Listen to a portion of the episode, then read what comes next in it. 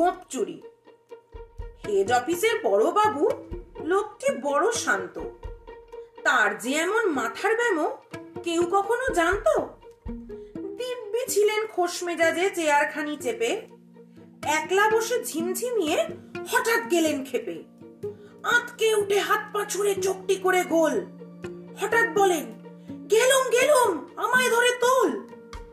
তাই শুনে কেউ বদ্যি ডাকে, কেউ বা হাঁকে পুলিশ।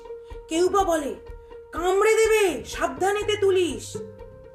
ব্যস্ত সবাই এদিক ওদিক করছে ঘোরাঘুরি। বাবু হাঁকেন, ওরে, আমার গোপ গিয়েছে চুরি। গোপ হারানো? আজব কথা। তাও কি হয় সত্যি? গোপ জোড়া তো তেমনি আছে, কমেনি এক রত্তি? সবাই তাকে বুঝিয়ে বলে সামনে ধরে আয় না। মোটেও গোপ হয়নি চুরি, কখনো তা হয় না। রেগে আগুন, তেলে বেগুন, তেরে বলেন তিনি। কারও কথার ধার ধারি নেই, সব বেটাকেই চিনি। নোংরা ছাটা, খ্যাংরা ঝাঁটা বিচ্ছিরি আর ময়লা, এমন গোপ তো রাখতো জানি শ্যামবাবুদের গয়লা। এ গোপ যদি আমার বলিস, করব তোদের জবাই। এই না বলে জরিমানা করলেন তিনি সবাই।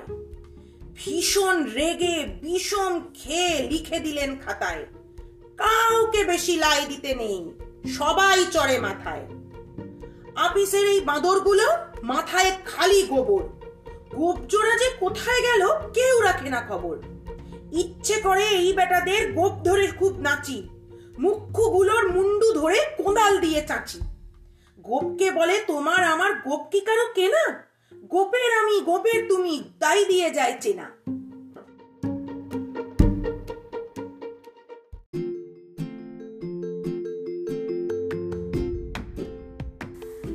মোল্লা নাসির উদ্দিনের গল্প। নাসির উদ্দিনের পোষা পাঁঠাটার উপর পড়শিদের ভারী লোভ, কিন্তু নানান ফিকির করেও তারা সেটাকে হাত করতে পারে না। শেষটায় একদিন তারা নাসির উদ্দিনকে বললে, ও মোল্লা সাহেব বড় দুঃসংবাদ। কাল নাকি প্রলয় হবে। এই দুনিয়ার সবকিছু ধ্বংস হয়ে যাবে। তাহলে পাঠাটাকেও ধ্বংস করা হোক, বললেন নাসির উদ্দিন সন্ধেবেলা পড়শিরা দলে বলে এসে দিব্যি ফুর্তিতে পাঠার ঝোল খেয়ে গায়ের জামা খুলে নাসির উদ্দিনের বৈঠকখানায় নাক ডাকিয়ে ঘুমোতে লাগল। সকালে ঘুম থেকে উঠে তারা দেখে তাদের জামা উধাও।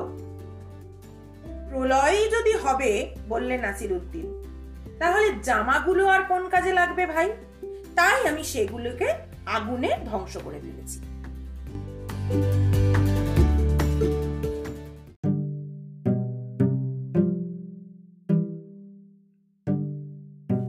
সৎপাত্র, শুনতে পেলাম পোস্তা গিয়ে তোমার নাকি মেয়ের বিয়ে?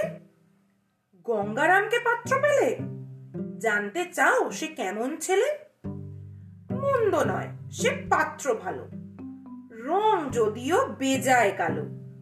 তার উপরে মুখের গঠন অনেকটা ঠিক পেঁচার মতন। বিদ্যে বুদ্ধি, বলছি মশাই, ধন্যী ছেলের অধ্যবসায়। উনিশটি বার ম্যাট্রিক এসে ঘায়েল হয়ে থামলো শেষে। বিষয় আশয় গরিব বেজায়, কষ্টে সৃষ্টে দিন চলে যায়। মানুষ তো নয়, ভাইগুলো তার। একটা পাগল, একটা গোয়ার। আরেকটি সে তৈরি ছেলে। জাল করে নোট গেছেন জেলে। কনিষ্ঠটি তবলা বাজায়, যাত্রা দলে পাঁচ টাকা পায়। গঙ্গারাম তো কেবল ভোগে, পিলের জ্বর আর পাণ্ডু রোগে। কিন্তু তারা উচ্চ ঘর কংসরাজের বংশধর। শ্যামলাহিরি বনগ্রামের, কি যেন হয় গঙ্গারামের। যা হোক এবার পাত্র পেলে? এমন কি আর মন্দ ছেলে?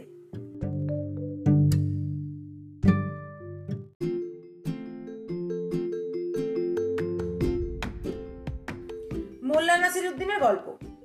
শিকারে বেরিয়ে পথে প্রথমেই নাসির উদ্দিনের সামনে পড়ে রাজামশাই খেপে উঠলেন। লোকটা অপয়া, আজ আমার শিকার পণ্ড, ওকে চাপকে হটিয়ে দাও।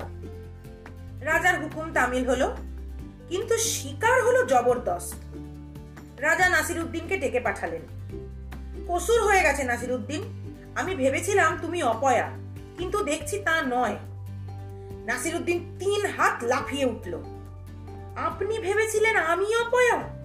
আমায় দেখে আপনি ছাব্বিশটা হরিণ মারলেন, আর আপনাকে দেখে আমি বিষ ঘাট চাবুক খেলাম। অপয়া যে কে, সেটা বুঝতে পারলেন না?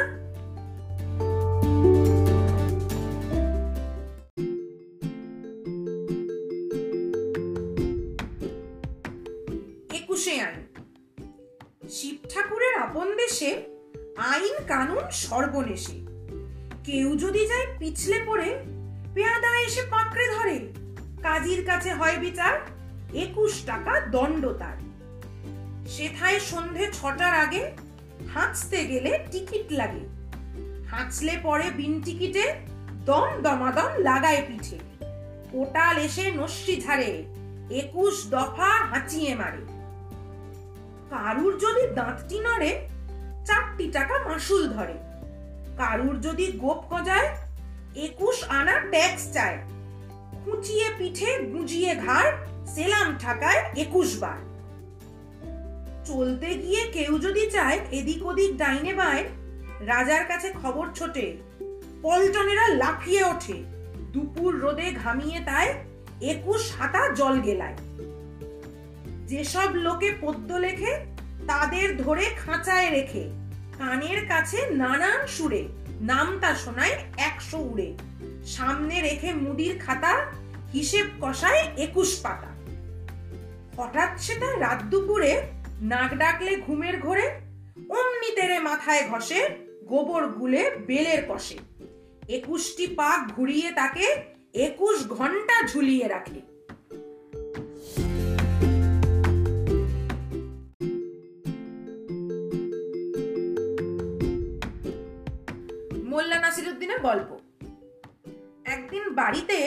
দুজন লোকের পায়ের শব্দ পেয়ে নাসিরুদ্দিন ভয়ে একটা আলমারিতে ঢুকে লুকিয়ে রইল।